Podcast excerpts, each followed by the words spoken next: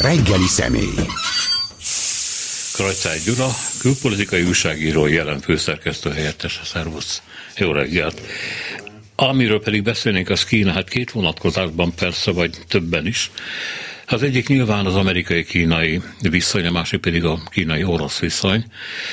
Az utóbbival kapcsolatban mióta kitört, kitört, tehát mióta Oroszország elindította az ukrajnai háborút, azóta e, egy, talán egy korábbi, még a olimpia alatt történt Putyin látogatás alkalmával, legalábbis orosz remények szerint sikerült volna stabilizálni egy viszonyt, talán egy beleegyező fejbólintást is a kínai vezetéstől a ukrajnai gyilkos kalandra. De aztán a kínai távolságtartás, mintha erősödött volna, történt kivonulás az orosz piacról, orosz bankpiacról is. Elterjedtek hírek arról, hogy Putyin rendkívül idegesen reagált a kínai távolságtartásra, és ordivált Lavrov külügyminiszterrel, akinek nem sikerült ezt nyílbeütni, de most Kína elég jelentős módon Oroszország mellé állt, tehát nem katonailag, meg nem azért, mert tömni akarja pénzzel, de nem bírálja a háborúját, és azt mondja, hogy e, fonjuk szorosabbra a szálakat, főleg gondolom energetikában, gazdaságban.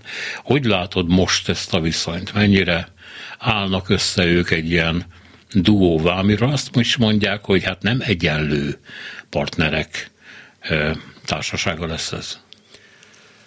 Ja, a háború előtt tűnt nagyon úgy, hogy, hogy egy ilyen masszív duóvá eh, áll össze a, a kínai és az orosz fél, ami, hogyha hosszú távon nézzük, azért elég meglepő volt, hiszen nem igazán tekintették egymás sose természetes szövetségeseinek. Ugye két hatalmas ország, amelyik egymás mellett van, és a történelem során iszonyat konfliktusok zajlottak közöttük, és rengeteg tüske és fóbia maradt mind a kettőbe a, a másik irányt. Ellenben az utóbbi tíz évben nem függetlenül attól, hogy a, a kínaiak egyre intenzívebben szembe kerültek az amerikaiakkal. Az utóbbi tíz évben egy ilyen meglehetősen szoros kapcsolat ö, alakult ki közöttük.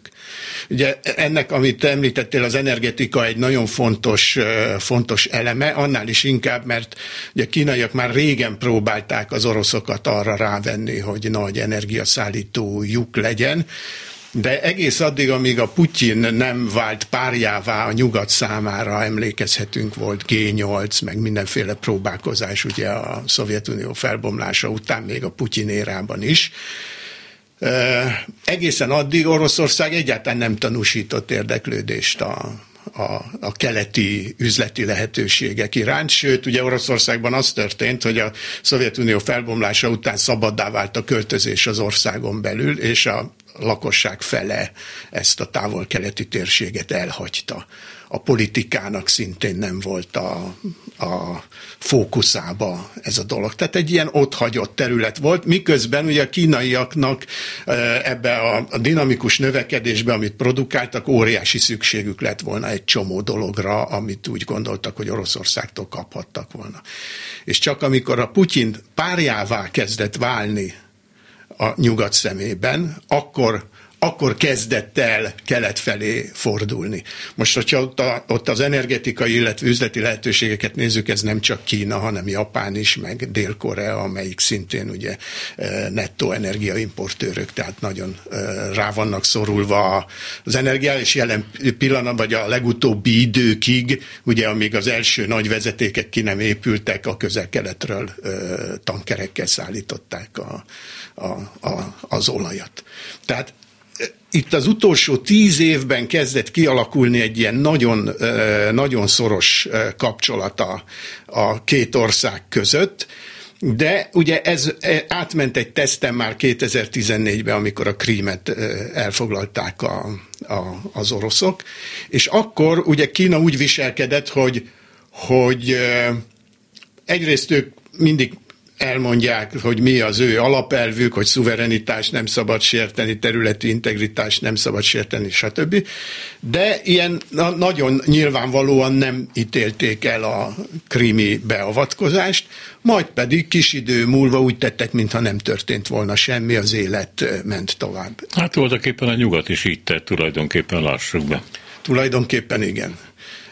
Csak most is szerintem a kínaiak így szerettek volna tenni, tehát uh-huh. ez, ez volt az eredeti elképzelés. Csak nem lehetett. Ugye, ahogy a nyugat sem tehette már most meg azt, amit megtett a, a Krím annektálása után, úgy a kínaiak sem tudták megtenni azt, amit, amit akkor megtettek. Nyolc év telt el azóta, amikor Putyin elkezdett páriává válni, ugye?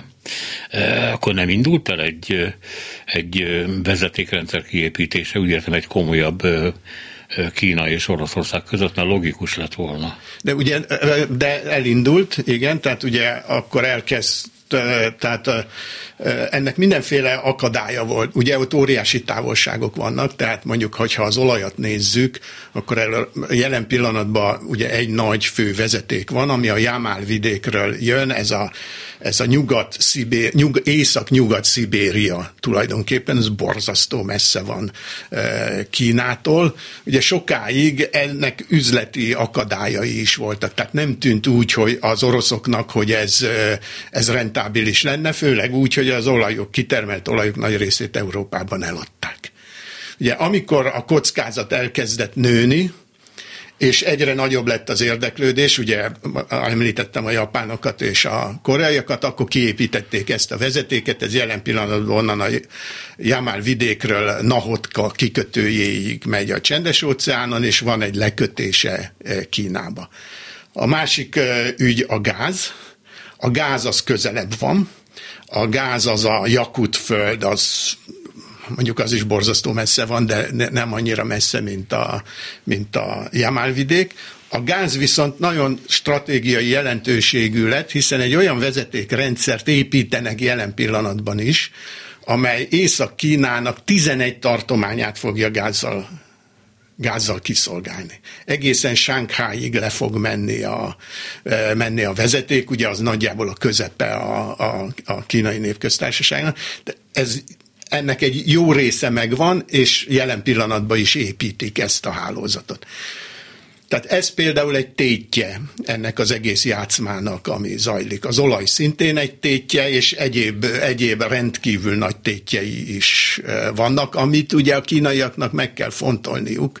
Tehát nem egy egyszerű kérdés az, hogy, hogy most e, hogy most akkor igeneket vagy nemeket, nemeket mondunk, mert hol lesz holnap, lesz holnap után, lesz tíz év múlva, és olyan súlyú dolgok mennek, ami, ami, ami, amit nem nagyon szeretnének elrontani szemmel láthatóan.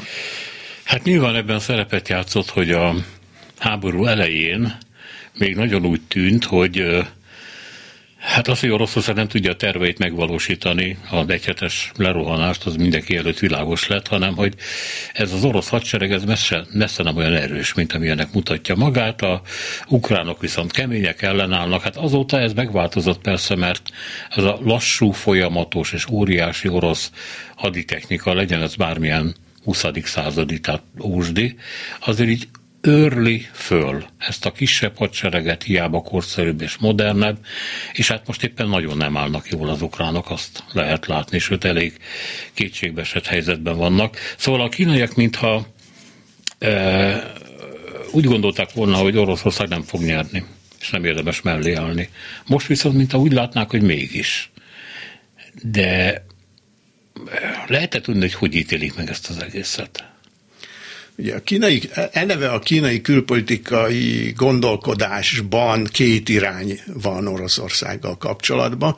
Ugye hagyományosan Oroszország mindig a fenyegetést jelentette számukra, és ugye ebben a szocialista érában is az, idők nagy, az idő nagy részébe a kínai külpolitika a Szovjetunió ellen, ellen dolgozott. Tehát nagyon rövid, volt egy nagyon rövid mézes hetek az elején. Még Sztálin idején. Még a, még a Sztálin idején, és után onnantól ugye az elsődleges stratégiai fenyegetésként tekintettek Oroszországra. Ez egy nagyon erős hagyomány, ezt belenyomták az embereknek a fejébe, tehát az, ez létezik.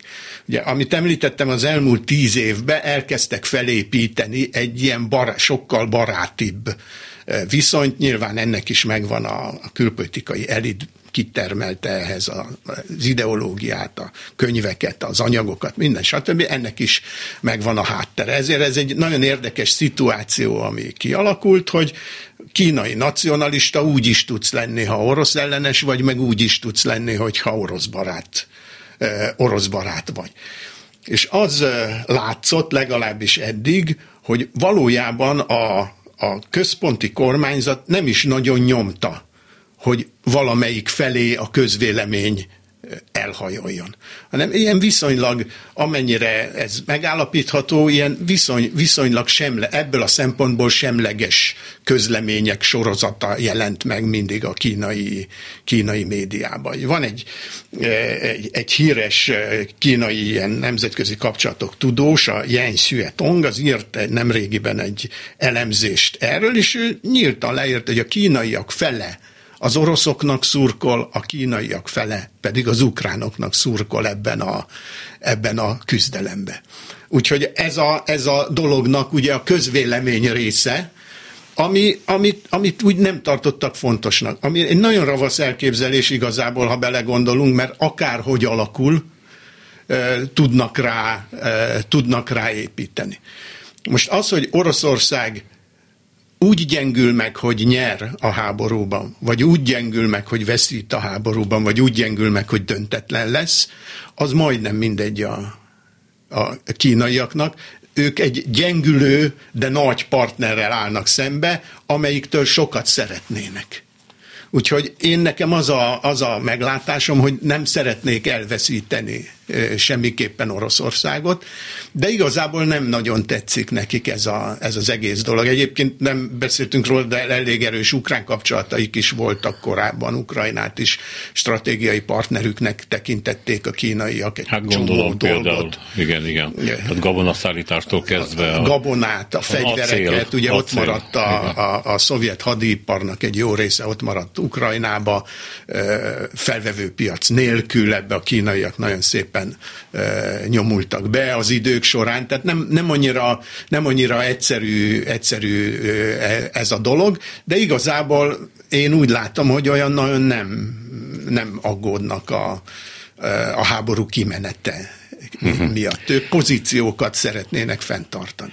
De mit jelent Kína szempontjából az, hogy, hogy egy gyengébb Oroszországgal barátkoznak, ez persze tudom, politikában nincs ilyen, tehát mi az, amiben az ő erősségük az megnyilvánul, tehát az oroszokkal szemben. Mit tudnak elérni náluk, amit eddig nem tudtak? Ugye, egyrészt ugye ezt néztük, a, néztük az energetikai dolgot. Az már a gyengülő Oroszországnak a, az eredménye hát, volt, hogy, hogy, igen, hogy, igen. hogy ezt tudták. Ez most ugye azzal, hogy a Európa valószínű bizonyos mértékig lehet, hogy teljesen leválik a, a, az orosz energetikai termelésről, ide ők fognak tudni belépni az oroszok számára, a kínaiak és plusz a japánok, meg a, meg a koreaiak. Ez az egyik. Ahhoz, hogy, hogy ide ők, be, ők mint nagy vás, tehát függeni fognak tőlük az oroszok, ezért ők fogják tudni diktálni az infrastruktúra fejlesztést. Ugye az infrastruktúra fejlesztés, az a kínaiak szemében, az, az, az a, azért Minden. élünk. Azért ja. élünk tulajdon, tulajdonképpen. Ugye ez az egyik ügye a dolognak. A másik ügye a dolognak, ugye ez egy nagyon érzékeny kérdés, mert nem csak a kínaiaknak van orosz fóbiájuk, hanem az oroszoknak is van kínai fóbiájuk, ami elsősorban az attól való félelem, hogy a kínaiak az emberek fogják elárasztani ezt a távol-keleti távol térséget. Ami megkezdődött ami megkezdődött, amit minden úton, módon próbálnak egyébként az oroszok továbbra is akadályozni, tehát nagyon nehéz átjutni, de nagyon találékonyak, nagyon sokan vannak, nagyon sok, nagyon sok módszer, és ráadásul nagyon sok olyan munka keletkezik éppen a kínai igények miatt, amit nincs is, aki elvégezzen ott a távol-keleten, vagy aki ott van, az meg nem szeretné elvégezni. És ugye ezeknek a helyére áramlanak be a kínai. Ettől rettenetesen félnek. Ugye a kínaiak korábban, a Mao idején is, a Deng Xiaoping idején is nem léptek fel területi követelésekkel, de mindig jelezték, hogy ott azért még nagyon nagy területek vannak, amik valaha a kínai birodalomhoz e, tartoztak. És ugyan van határegyezmény a két ország között, de sose lehet tudni, főleg, hogyha a demográfiai szituáció megváltozik. Tehát ez egy ilyen második, második dolog. És van egy nagyon fontos, egy ilyen közép-hosszú távú ügy, ez pedig az északi hajózási útvonalnak a, megnyílása, annak köszönhetően ugye az északi sarkon olvad el a jég. Ma is hajóznak, még elég nehéz, tehát az év felébe körülbelül ilyen jégtörőkkel mennek a, mennek a tankerek, vagy jégtörők kísérik őket, de hosszú távon, főleg ha ez az olvadási folyamat folytatódik, akkor az egy nagyon jó hajózási útvonal lesz, amelynek szinte semmilyen infrastruktúrája jelen pillanatban nincs. Tehát nincsenek kikötők, nincsenek repülőterek, nincsenek odavezető utak, nincsenek kommunikációs hálózatok, nincsen lényegében semmi, alig-alig, alig-alig van. Hát ez ugye ezt egy kínai erre rágondol, a nyár képződése az iszonyatosan beindul. Tehát ez egy, ez egy nagyon komoly stratégiai jövőképet vázol fel az ő szemükben. Na most, hogyha ugye kifogja ezt az oroszok nem tudják megcsinálni, hogyha ezt nagyban kell csinálni, vagy legalábbis erre számíthatnak a kínai stratégák, hogy ebbe ő nekik biztos jelentős szerepük lehet. És ha már említed, akkor a, a függőség az Hát azokban a e, precíziós rendszerekben, csipekben, tehát azok azokban a nagyon modern e, megoldásokban gyökerezik, amiket e, Oroszország hát mindenki meglepetésére 30 év alatt nem jutottak el odáig, hogy meg tudják oldani, tehát mondjuk a chip hiány az egy ilyen mókás mémekhez vezet, mert ugye ezt nem lehet komolyan elgondolni, hogy amit az ukránok mondanak, hogy a oroszok már hűtőgépekből szerelik a csipeket és rakják be a fegyvereikbe, mert ez egy móka, tehát ilyen nincsen, csak azért mégis mutatja hogy az oroszok hogy állnak e tekintetben, és már is, mint a visszalőtték volna magukat pár évtizeddel korábbra. Tehát ebben a fejlett kínai ipartól, a szállításoktól függeni fognak szintén. Sok dologban igen, úgy pont a, pont a csípügyekben valószínű nem, mert ebben a kínaiak is el vannak el vannak maradva. Tehát a kínai félvezetőipar, ez kezdetlegesnek mondhat. A Tajvan az egy ilyen hát nagyon kirívó Sajnos Tajvan az jelen pillanatban csak, csak az ő felfogásuk szerint jogilag nem, tartozik. Nem, nem, úgy éreztem, hogyha Tajvan fölfutott, akkor nyilván a szárazföldi Kínában. Igen, ez egy jelen pillanatban zajló, zajló küzdelem, Ugye, tehát a kínai ipar is jelentős csíphiányjal küzd, Ugyanakkor azt lehet tudni, hogy nagyon komoly, ilyen központi támogatással nagyon komoly programok indultak el a félvezetőiparnak a felfuttatására. Itt nagyon rossz tapasztalataik voltak, ugye az ZTE nevű hatalmas kínai céget hétfőről kedre lefektették az amerikaiak, amikor megvonták a chipszállítást még a Trump eh, idején, és magas szinten ugye a két elnök tárgyalt egymással, hogy, hogy, hogy vissza eh, csinálhassák, de egyébként nagyon sok, tehát az élet nagyon sok, eh, vagy a gazdaság élet nagyon sok területén valóban erről van szó, hogy de ez kölcsönös, mert, mert például a hadiparban meg a kínaiak is sok mindenben rá vannak szorulva az oroszokra, és például ez is a gyeng, gyengülő és az erősödő partner viszonyát itt is ki tudják használni, hogy olyan technológiákat nem szívesen adják át az oroszok a technológiákat, csak hogyha nagyon, nagyon Sose muszáj. Tették, ugye Mao hányszor könyörgött az igen. atombombáért, és nem kapta meg. De ugye ez a, ez, a, ez a gyengülő, erősödő partnerek viszonya, ez afelé nyomja őket, hogy minél több mindenre szert tehessenek. És hát van ennek egy ilyen nagyon komoly nyugatellenes éle, amiben viszont mind a két fél nagyon komolyan érté, érdekelt. Mi lehet ebben az ügyben a közös érdek? Ez egy politikai érdek, tehát politikai fellépés a nyugattal szemben, vagy pedig közös gazdasági fellépés, hogy az oroszokat, állapotukat elnézve ebben nehezen hinne az ember, vagy mégis valamilyen módon katonai együttműködés? Ugye a kínai nyugatellenesség és az orosz nyugatellenesség az nagyon különbözik. Nagyon különbözik egymástól. A kínai nyugatellenesség az inkább Amerika ellenesség, de az is egy ilyen nagyon ambivalens valami, mert Amerikára az élet számos területén így csodálva néznek a kínaiak, és rengetegen mennek oda tanulni, meg konferenciákra, meg minden, mert, mert fő, bizonyos technológiai területeken ugye ők diktálják a, a, a világ, tehát ők a, jelentik a világ élvonalát, és a kínai szemekbe a világ élvonalában lenni az mindig egy ilyen nagyon nagy dolgot és egy nagyon nagy húzó erőt jelentett. Ugyanakkor az Európa politikájuk a kínaiaknak nagyon is eltér az oroszoktól, mert míg az oroszok ezzel a, ezzel a destabilizáló, az EU-t is, a NATO-t is, ahol lehet széthúzó, ékeket beleverő politikát folytatják. A kínaiak igazából az EU és az amerikaiak közé szeretnének differenciát vagy mondjuk úgy éket tenni. Tehát ők nagyon is számítanának az EU-ra, mint nagy gazdasági integrációra, mint partnerükre.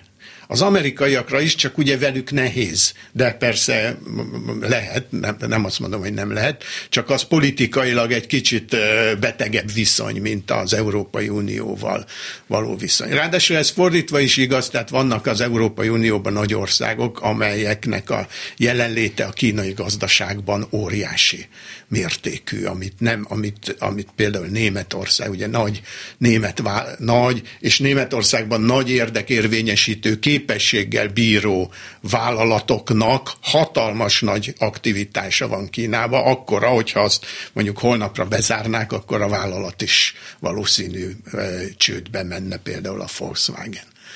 Ugye? Tehát nem, nem hasonlít teljesen ez a, ez, a, ez a két nyugatpolitika egymásra, de az biztos, hogy a főképpen az Egyesült Államoknak az előző elnök idején, el, elnöki ciklusban elindult Kína ellenes politika, ugye az orosz ellenes az rége hosszabb hagyományokra néz vissza, de Kína ellenes politikája, ez, ez közelebb hozza őket. Ugye a kínaiaknak van egy alapelvük, hogy ők nem kötnek katonai szövetséget senkivel. Tehát erre igazából olyan nagyon nem is lehet számítani, hogy ez, ebből katonai szövetség alakulhatna ki. Ugye stratégiai partnerségnek hívják a kínaiak a maguk különös politikai nyelvén azt a viszonyt, ami kettejük között van, de mint mondtam, ugye Ukrajnával is stratégiai partnerségben vannak, tehát ez nem jelent sokkal többet, mint... Hát ezt a... nem mondták föl soha. Azt nem mondták, nem mondták. sőt, uh-huh. sőt, most is nagyon jó a kapcsolat. Ő nekik ott komoly veszteségeik vannak egyébként. Tehát például a Mariupoli kikötőt, azt a kínaiak annak az áteresztő képességét a háromszorosára növelték, hogy a, a kínai kukorica importnak a 80%-a korábban. De nem mondott, hogy megszerezték a kikötő tulajdonjogát A is. tulajdonjogát azt nem tudják megszerezni, mint hogy Európában is 17 igen. kikötőben van nekik mint, koncessziójuk. Mint ugye Sri Lankán. Igen, igen. igen. igen de, de ugye kibérlik, mit tudom én, 90 évre, vagy valami olyan gazdasági szerződés történik, hogy ők oda építenek még egy terminált, és akkor azért cserébe, és akkor 20 oldalon le van írva, hogy mit van azért cserébe, tehát vannak garanciáik arra, hogy, hogy hosszú távon használni használni tudják. Ott még plusz egy mély tengeri kikötőt akartak létesíteni, tehát ott folyó üzletek voltak, amik most jelen pillanatban nem csak, hogy leálltak, hanem úgy meg is semmisültek bizonyos, bizonyos már. Hát akkor Kína sok milliárd dollárt kénytelen leírni. Igen. igen. igen. Hát azért nem biztos, hogy ezért hálásak az oroszoknak, csak ugye ha beindulnak a nagy földgáz és olajszállítások az új rendszereken, akkor azért ezt vissza fogják ők keresni, nem kell őket félteni. A dolog másik része ugye ez az amerikai-kínai viszony, ami annál érdekesebb, mert ugyan sokan mondják, hogy persze elsősorban jobb oldalon, hogy ezt a háborút Amerika robbantotta ki, Oroszország meggyengítésére, pontosabban provokálta NATO nyomulásával egész addig még Oroszország elítje fölrobbant, és azt mondta, hogy na most már akkor ennek véget vetünk. Én nekem az a benyomásom, de hát én nem vagyok szakember, te vagy az, hogy, hogy Amerika arra számított, hogy kicsit sikerül lenyugtatni az oroszokat, hogy találkozott a Putyinnal Biden egyszer vagy kétszer, akkor oké, okay, elnéztek nekik egy csomó dolgot, nagyon csúnya hacker ügyeket is, és akkor koncentrálhatnak Kínára. Tehát én nem látom, hogy a ukrajnai háború kirobbantása Amerikának érdekében állt. Igen, ez sok elemzésben meg is, meg is jelent, hogy a kínaiaknak tulajdonképpen nem is jött ez annyira uh, rosszul ez a háború, mert róluk elvitte a, Igen, a, a figyelmet, a, a rivaldafényt is, meg az erőt is Igen. Uh, elvitte róluk, és még voltak is, akik attól tartottak, hogy majd akkor ezt kihasználva Kína mindjárt Tájvánra ráteszi a, a kezét, és ugye két fronton már nem nagyon fog menni majd az amerikaiaknak ez a ez a dolog. Van, tehát ebben nyilvánvalóan van valami. Olyan értelemben, hogy valóban elvitte róluk az erőt, valóban elvitte róluk a, a, a figyelmet, és valóban most, a, hogyha csak a nemzetközi sajtót nézzük, akkor ezek a szokványos Kína ellenes akciók, az ujgurok ügyében, a tibetiek ügyében, akár Tajvan ügyében is, ezek olyan vagy nincsenek egyáltalán, vagy pedig ilyen takaréklángra vannak állítva. Tehát ez, ez, ez biztos, hogy így van. De ez az alapszituáción persze nem, nem, nem változtatott, és itt valószínűleg az lehetett az egyik fő mérlegelési pontjuk a kínaiaknak, amikor a háborúban való pozíciójukat kialakították, hogy, hogy megérje nekik szembefordulni az oroszokkal. Mit kapnak az amerikaiaktól akkor, ha ők esetleg határozottabban szembefordulnak eh, Oroszországgal, és vélhetően az elemzések eredménye az volt, hogy nem éri meg. Uh-huh. Hogy nem éri meg, hanem egy ilyen határ ilyen egyensúlyozó, egy ilyen egyensúlyozó kockázatkezelés zajlik. Tehát, hogy az egyik oldalon kijönnek a nagy kínai vállalatok ugye Oroszországból, mert félnek attól, hogy a szankciós politika következtében majd a másik oldalon nem fognak csípet kapni példá, például, és akkor az, az, az alapaktivitásukat fogja, fogja e, támadni. Ugyanakkor pedig megpróbálnak, amit egyébként is folyamatosan csináltak, hogy a, a még a Trump idejében hozott elsősorban kereskedelmi természetű ilyen intéz, Kína ellenes intézkedéseket megpróbálják ugye visszafejteni, vagy visszabontani. Amire most nagyon úgy néz ki, hogy van is esély, mert a, nem, nem elsősorban a háború, hanem a nagy, magas amerikai infláció miatt ugye egész magas szintű emberek most már arról írnak, hogy ez, ezeket a büntető tarifákat, ezeket le kellene építeni, mert ez fűti az amerikai. Na de valami kölcsönösséget figyelembe véve? Hát itt pedig? nincs kölcsönösség, mert, mert nem voltak cserébe büntető, büntető vámok. Hát igen, gazdaságilag is, de politikailag is, mert Amerika gondolata arra, hogy azért ez egy elég veszélyes szövetség, ami összeállt. Kína és Oroszország, még ha ez egy igazából közelről nézve elég sok rés van itt a összecsapolt eresztékek között, és hát megpróbálhatja Kínát egy picit maga iránt édesgetni, azzal bizonyos szankciókat fölold, ami Kínának jó, mert akkor a egyensúly a tökéletes lesz Oroszország és Amerika között, hiszen az oroszokat nem fogja ő anyagolni azért. Igen, persze, meg ők alapvetően, vagy amennyire ez érzékelhető, mert ugye a kínai politikába belelátni az egy, az egy lehetetlen küldetés valójában, tehát hogy így napi szinten, hogy zajlanak a, az események, de amennyire lehet látni, ők azért nagyon ilyen üzleti centrumú hajlanak a hétköznapokban az üzleti megközelítésekre.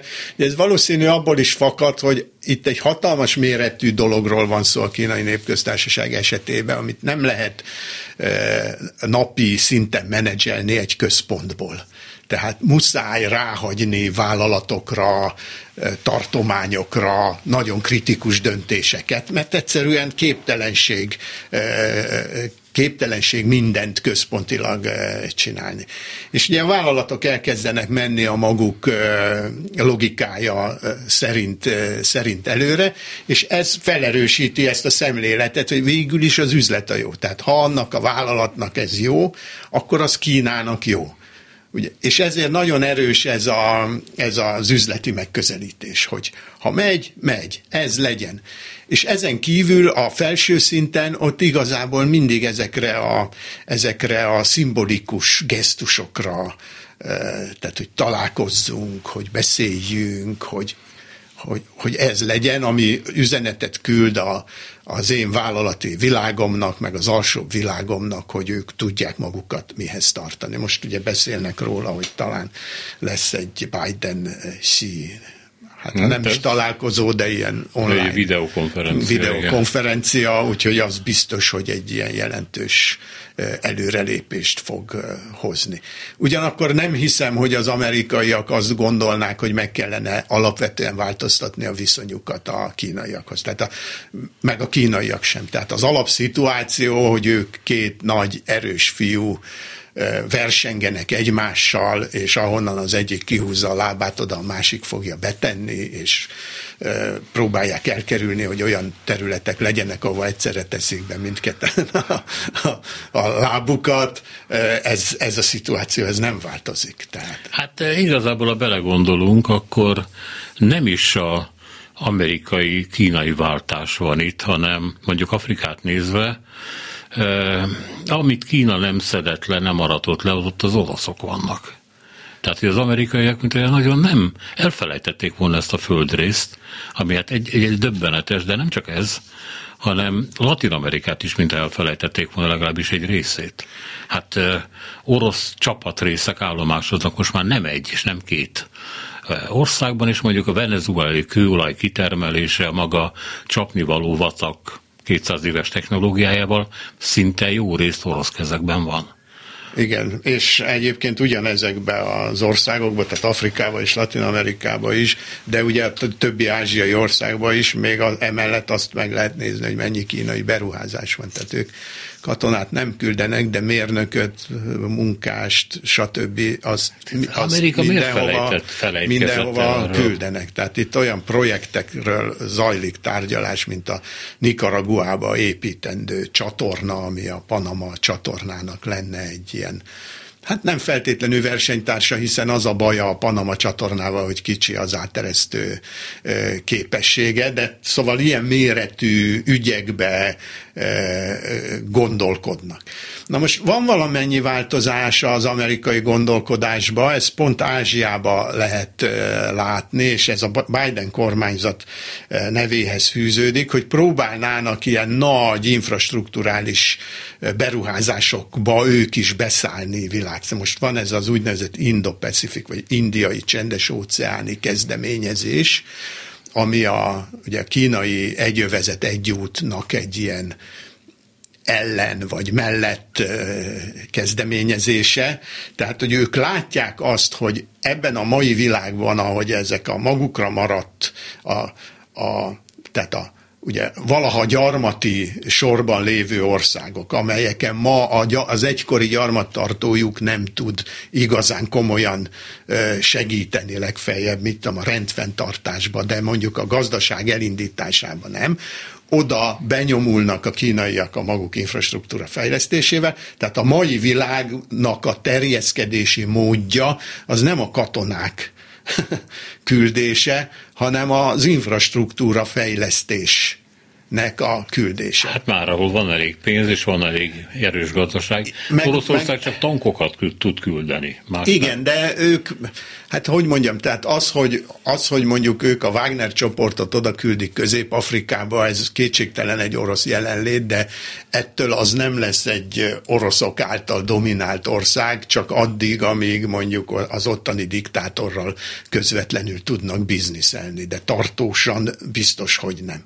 Tartós pontosan majd aki a gátat építi, aki a folyót rendezi, aki repülőteret De egészen odáig, tud hogy most olvastam, hogy, hogy a Lumumba, akit 62-ben vagy 63-ban ültek meg, ő ugye a felszabaduló Kongónak volt a, talán az első miniszterelnöke, hát annak a mauzóleumát kínaiak tervezték. Igen, igen. A mauzóleumban egyébként egyetlen aranyfog lesz, mert ennyi maradt meg. Alumumbából? Alumumbából, igen. Nem igen. Előbb átadják a családnak, a család pedig a mauzóleumnak ajándékozza, és akkor ott lesz. Egy kicsit morbid, én, én értem. Mindegy, nem is csak azért mondom, hogy még azt is kínai tervezi. Na, és ebbe az az érdekes, hogy például nagyon jó példa erre Brazília, ahol az utóbbi időben ugye nagy változás történt, tehát a kínaiak együtt tudtak működni a baloldali kormányokkal, és amikor a Bolsonaro, ugye a jobboldali, vagy akár szélső jobboldalinak mondható eh, elnököt választották meg, pont gördülékenyen ugyanúgy tudnak tovább együttműködni, mert az együttműködésnek a természete nem, nem ilyen ideológiai meghatározottságú, nem ideológiai természetű. Persze a másik oldalon az igazsághoz hozzátartozik, hogy a kínaiak ezt azért tudják sokkal ö, intenzívebben vagy könnyebben megcsinálni, mert politikai elhatározás kérdése, és akkor a nagy állami rendszer rámozdul, hogyha elhatározták. Ugye az Egyesült Államokban ez a dolog... Biden ez ennél, azt határozza, amit akar. Akar, igen, ennél sokkal bonyolultabb az ügy. Tehát az, az való, ezért ugye ők nagyon, nagyobb kockázatú ügyekbe is belemennek a kínaiak, mint mondjuk az amerikai vállalatok. hát amelyik... ezért tetszik annyi kelet-európai, nem is olyan soknak, ennyi kelet-európai mini diktátornak a diktatúra igen, intézménye, igen, mert igen, azt hiszik, hogy ez egyszerű. De ehhez Kína kell. Tehát ehhez Kína múltja, meg a kultúrája kell, meg mentalitás, ez nem ilyen egyszerű, csak hogy az állam azt mondja, hogy lódulj, aztán a vállalat lódul. Nem, nem, ez azért ott se így megy. A másik oldalon meg az, még az egy nagyon érdekes, hogy, a, hogy az egyövezet egy út, vagy általában ezek a nagy infrastruktúrális beruházásoknál az nagyon fontos, hogy a kínaiak, hogyha ezek nem is Kínában vannak, ezeket maguknak csinálják. Tehát a maguk kereskedelmi útvonalait építik ki, a maguk logisztikai bázisait hozzák létre, a maguk kommunikációs hálózatait hozzák létre. Tehát ez nem egy segély, hogy ja, itt van ez a szegény Hondurász, és akkor majd építünk nekik egy utat, a, ami bevezet Hondurász a belvárosba. Építünk nektek egy utat, aztán hopp, már az egész Trünagórai büdzsé a kezünkben van sajnos. Igen, bár az egész crnagórai élet megváltozik attól, hogy a hegyeken keresztül megépítik ezt az egyenes egyenes autópályát, ami uh-huh. ugye csak alagútból és viaduktból áll, és mi Crnagóra egy apró ország, amiben minden olyan messze volt eddig egymástól, és most ezek közel kerülnek. Tehát látják benne az érdekeltségüket. Eh, na most eh, azzal, hogy a ukrajnai háború legalábbis mondjuk a NATO főtitkár Stoltenberg szerint nem fog véget érni, hanem évekig tarthat, bár az ember, amikor azt hallja, hogy hogyan fáradt ki az ukrán hadsereg, illetve hogy a nyugat nem is akarja nagyon, de nem is tudja küldeni már a nagyon modern fegyvereit, mert akkor maga érzi védtelennek magát, miközben ugye egyre inkább akkumulálni akarja a készleteit az oroszokkal szemben. Tehát, hogy egy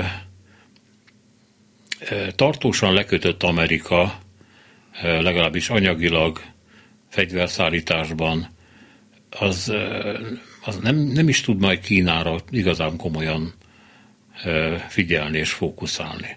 Ha igaz ez, hogy évekig így történik.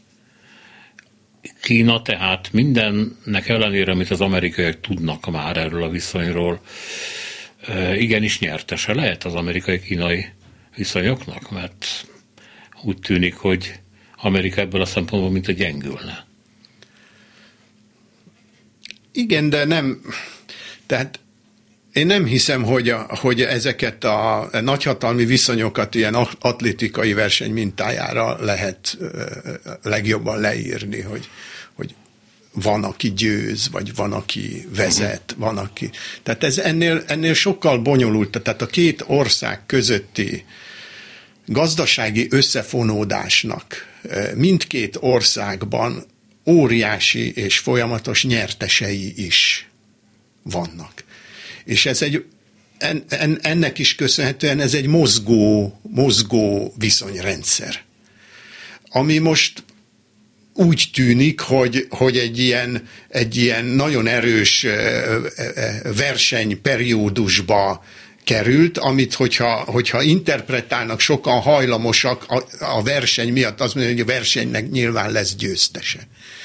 De hát ez nem így van, hogy, a, hogy most akkor Kína, mit tudom én, különböző dolgokba előbb-utóbb meghaladja az Egyesült Államokat. Az Egyesült Államok nem fog megszűnni, vagy összeomlani, vagy visszavonulni, vagy ugye, ugye tehát a római birodalom több száz év alatt ö, tűnt el, és, és mind, valamely darabja mindig a térségének a legerősebb, legerősebb egy, egysége volt.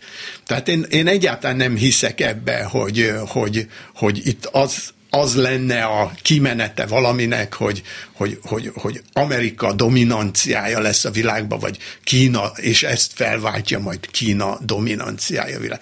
Egy csomó dologban természetesen másképpen lesz, mert vagy meg kell egyezniük, vagy össze fognak ütközni, és annak lesz valami, valami eredménye, de nem hiszem, hogy, tehát, vagy legalábbis inkább remélem, hogy, hogy biztos, hogy nem úgy lesz ez, hogy majd egyszer egy fekete-fehér összeütközésbe el fogják dönteni, hogy ki ad mattot a másiknak. Korábban egyébként Amerikával éppen nyugattal szemben egy sokkal nagyobb összeépülő társaságot emlegettek, ez a BRIC nevű nem szövetség, de mondjuk csoport, amiben beletartozott Brazília, meg India is. És akkor Kína, meg Oroszország. Ez egy nagyon fenyegető rémként merült föl a nyugati médiában, de ennek a nyomát nem nagyon lehet látni. Azt lehet látni, hogy India szeretne egyensúlyozni Oroszország meg Amerika között. Bolsonaro például nagyon szerette a Trump féle Amerikát, nem tudom, hogy a Bidenhez hogyan viszonyul, de mintha ez a társaság ma már nem létezne. Ugye ez egy nagyon érdekes, ugye később még a dél-afrikai köztársaság csatlakozott hozzájuk, és akkor BRICS-nek e, hívták őket így ötüket. Hogyha megnézzük az ukrán háború utáni ENSZ-beli szavazást, akkor ugye azt látjuk, hogy Oroszország természetesen ellene szavazott az Oroszországot elítélő e, határozatnak. Kína India és a Dél-Afrikai Köztársaság tartózkodott, és Brazília is az utolsó pillanatban is még a Bolsonaro azt mondta, hogy tartózkodni fognak, de aztán olyan erős volt az amerikai nyomás, hogy végül megszavazták, de nyíltan kimondta, hogy ő legszívesebben tartózkodott uh-huh. volna. Ami ugye azt mutatta, hogy e, e, e, nem volt ez egy olyan rosszul eltalált összeállítás ez, a, ez az öt ember, ugye, vagy öt, öt ország. A, a, a kínaiaknak mindig is egy ilyen fixa ideájuk volt a fejlődő, a gyarmati sorból kijövő világnak a, sorsáról való gondoskodás. Hát és, inkább vezető szerep, nem? És abban a vezető, vezető szerep is, és miután már elment, volt ez az el nem kötelezett országok mozgalma, emlékszünk annak idején, stb. mindenféle elképzelés volt, és ez szerintem ez ennek a gondolkodásnak a nyomán jött létre. De igazából ez nem volt, ez egy ilyen politikai egyeztető fórum fórum volt. Tehát ez nem volt több annál, ez nem akart gazdasági integráció lenni, vagy katonai együttműködési fórum lenni, hanem egy ilyen egyeztető fórum. És szerintem ez fog is működni, lehet, hogy személyi változások lesznek benne, vagy országok változása lesz benne, de a kínai külpolitikai aktivitást a COVID az elmúlt három évben teljesen agyonvágta. Tehát ugye Kínába praktikusan nem lehet beutazni, és ők pedig nem jönnek ki a kínai államfő és a miniszterelnök nem hagyta el az országot ez alatt az idő alatt egyetlen egyszer sem. És ez mondjuk egy kicsit így leültette az ilyen, ilyen szimbolikus, jelképes összejöveteleknek a, a, a jelentőségét, de szerintem ez fog, fog működni. Tehát ez, ez látszik, hogy ebbe van, van fantázia. Ugye meglepő volt, mert például India, ugye nem egy egyszerű történet az indiai-kínai kínai viszony, és ugye az Egyesült Államok is létrehozott ott Ázsiába egy ilyen egyeztető fórumot, úgy hívják, hogy Quad. Ebben rajta kívül ugye India van benne, Japán van benne, és Ausztrália van benne és ennek kapcsán, hogy India ebbe beszállt ebbe a, ebbe a kvadba, már vad dolgokat írtak, hogy India tulajdonképpen az Egyesült Államok szövetségese, és, és ez eldőlt, tehát ezt ott leválasztották az oroszokról is, meg a, ehhez képest ugye India teljesen kitart az oroszok mellett ebbe az ukrán-orosz Bőven veszi az olajukat, veszi a fegyvereiket. Igen, igen, igen, és még politikai gesztusokat Hát azért fura tudod, hogy ha már az el nem kötelezett államok utódja, hogy minden el nem kötelezett Kína, vagy éppen Oroszország, tehát ez, ez vicc. Igen. Igen, tehát, hát akkor, akkor ugye így hívták, most ugye nem hívják már így, hanem valóban, tehát ez a, ez a... Feltörekvő országok? Igen, igen, tehát leginkább a, a, szerintem az a jó kifejezés, hogy a, a, a valaha gyarmat gyarmat, a valahai gyar, gyarmati országok, amelyek, amelyek eh, aztán ugye elmaradtak a fejlődésben. Ez körülbelül ez. Nagyon érdekes, hogy abban a tanulmányban, amit említettem, amiben leírta ez a kínai tudós, hogy eh, a, a fele eh, kínai az ukránoknak szurkol, a fele pedig a, az oroszoknak, abban volt egy elemezte ezt a bizonyos enszbeli szavazást, és felhívta arra a figyelmet, hogy hogy Kínának azért nem nagyon szabad örülnie, mert a, az oroszor, nézze meg, hogy az oroszországi háborút elítélő többségben mennyi ilyen volt gyarmati ország van, amelyek Kínának a természetes partnerei.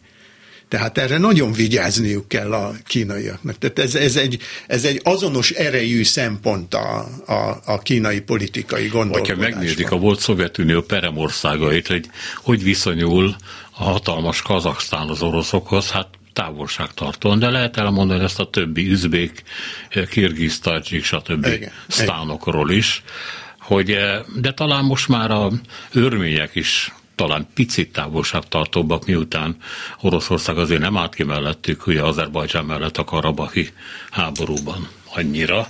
Megvédte Örményország többi részét, de, de ennyi történt. Hát nem tudom. Az biztos, hogy, hogy Oroszország úgy tűnik, mint egyedül lenne igazából politikailag, érzelmileg is, ha lehet ilyet állami viszonyokról mondani, akkor talán még érzelmileg is. Mármint az uralkodó politikai elitek érzelme. De érzel, érzelmileg egyértelműen e, e, egyedül van. Ugyanakkor az egy nagyon, nagyon fontos szempont, vagy én legalábbis úgy látom, hogy ahogy távolodunk el a konfliktus helyétől a Földön, úgy ez az érzelmi viszonynak a jelentősége úgy csökken. És, és egyre inkább a, a a, az ér, a saját érdekeiket nézik ugye az országok. Ez, ez teljesen természetes. Ugye nálunk is például az látszik, ugye például a menekültek kapcsán, hogy amikor messziről jöttek a menekültek, akkor könnyen szembe lehetett fordítani velük a, az embereket, amikor közelről jöttek, akkor nem olyan könnyen. Hát meg keresztények jöttek, igen, és nem muszlimok, igen, fehérek, igen, igen. és nem barnák, hát igen. Igen, tehát ennek az érzelmi, érzelmi meghatározottságnak a jelentősége az a térrel is, meg az idővel is azért csökken. Van még pár percünk, egyet még hadd kérdezzek, hogy ugye az amerikai gazdaság helyzete az napi purparlé tárgya a médiában, tehát ez egy nyílt történet, át lehet látni, rengeteg elemzés van róla. Az oroszról is valamennyire, amennyit ezt lehet tudni, de a leginkább titkolózóak ugye a kínaiak. most a kínai gazdasággal kapcsolatban se születnek jó hírek az utóbbi időben, és ez nem csak a pandémiát, mondjuk amiatt is van, hanem azért is, mert hát minden növekedésnek van egy plafonja. És lehet, hogy Kína ezt már elérte. És minden növekedéssel járnak olyan járulékos károk, amik egy idő után fölerősödnek. Például a bérek emelkedése, ami megdobja az árszintet, vagy éppen kezd kifulladni az a technikai hullám, amit Kína, hát jó részt ugye a nyugati technikák másolásával és újrafeldolgozásával kitalált magának. Igen, ezen a területen azért nagyon nagy fordulatok zajlottak le, függetlenül a mostani szituációtól az elmúlt időszakban. Ugye ami, amire azt mondhatjuk, hogy, hogy rosszabb hírek, az persze a nagyon jókhoz kép, tehát az, hogy nem tudnak kétszámjegyű növekedéseket igen, igen. produkálni, de azért jelentősen tudnak még, hogyha most ez a jelenlegi szituáció, most a jelenlegi alatt az utóbbi néhány évet, évet értem, a Covid, a háború, stb. egy kicsit megrázta az ügyeket, de most is azt lehet látni, hogy ugye a Covidból is nagyon gyorsan kijöttek, most volt nekik egy nagyon borzasztó áprilisuk a Shanghai eh, lezárása miatt, de már a májusi számaik megint, eh, megint elég, eh, elég jók. Valójában átalakult a kínai gazdaságnak a struktúrája sok szempontból, abból a szempontból, hogy elfogyott a, ez a pótlólagos képzetlen munkaerő, ami, ami ugye vidékről áramlott be folyamatosan, de hát viszonylag időben elkezdték, ugye, hogy ezt az összeszerelő iparról átmenjenek a magasabb hozzáadott értékű, hozzáadott értékű iparok felé, és ugye technológiában is viszonylag bizonyos területeken jönnek fel, amit mutat az, hogy a világon jóváhagyott szabványoknak a, a szabványok tekintetében ma már Kína az első, megelőzte az Egyesült, eh, Egyesült Államokat, és vannak bizonyos területek, a távközlés például, amelybe az ő technológiájuk világ első eh, jelen, jelen pillanatban. Úgyhogy ezzel, ezzel olyan nagyon nagy probléma nincs. Ők mindig, tehát a kínai elemzések mindig arról szólnak, hogy ugye ők mindig azt mondták, hogy a, a, a kommunista párt, vagy ez az egypárt rendszernek a, a legitimitását, az, az ez a gazdasági növekedés és a gazdaságban lévő perspektíva adja, és állandóan rengeteg elemzés született arról, hogy körülbelül mi az a határ, tehát, hogy mennyire kell növekedni ahhoz folyamatosan a kínai gazdaságnak, hogy, hogy fenntartsa ezt a legitimitást. És ugye van 5-6 százalék körül körül mondják ezt a, a, ezt a kínai, kínai közgazdászok, ezt még eddig tudták hozni. De az ide, idén már azért voltak nehézségek, tehát itt néhány héttel ezelőtt még az is felvetődött, hogy az ősszel a pártkongresszuson mégiscsak lesz személyi változás az élen, mert, mert annyira rosszul mennek a dolgok. Most a májusi adatok azok megint Meglátjuk. Köszönöm szépen, hogy itt voltál velünk. Krajcár Gyula, külpolitikai újságíró, a Hitel című heti lap főszerkesztő helyettese volt a vendégünk, tessék. Jelen. Mit mondtam? Hitel. Hitel. Mert annyit beszélünk a pénzről, igen, igen. jelen főszerkesztő helyettese, hát persze. Eh, a műsort eh, Balogh Kármen, Kemény Dániel, Bencsik Gyula, Selmeci János, Herskovics Eszter és Szénási Sándor készítette. Köszönjük a figyelmüket, minden jót!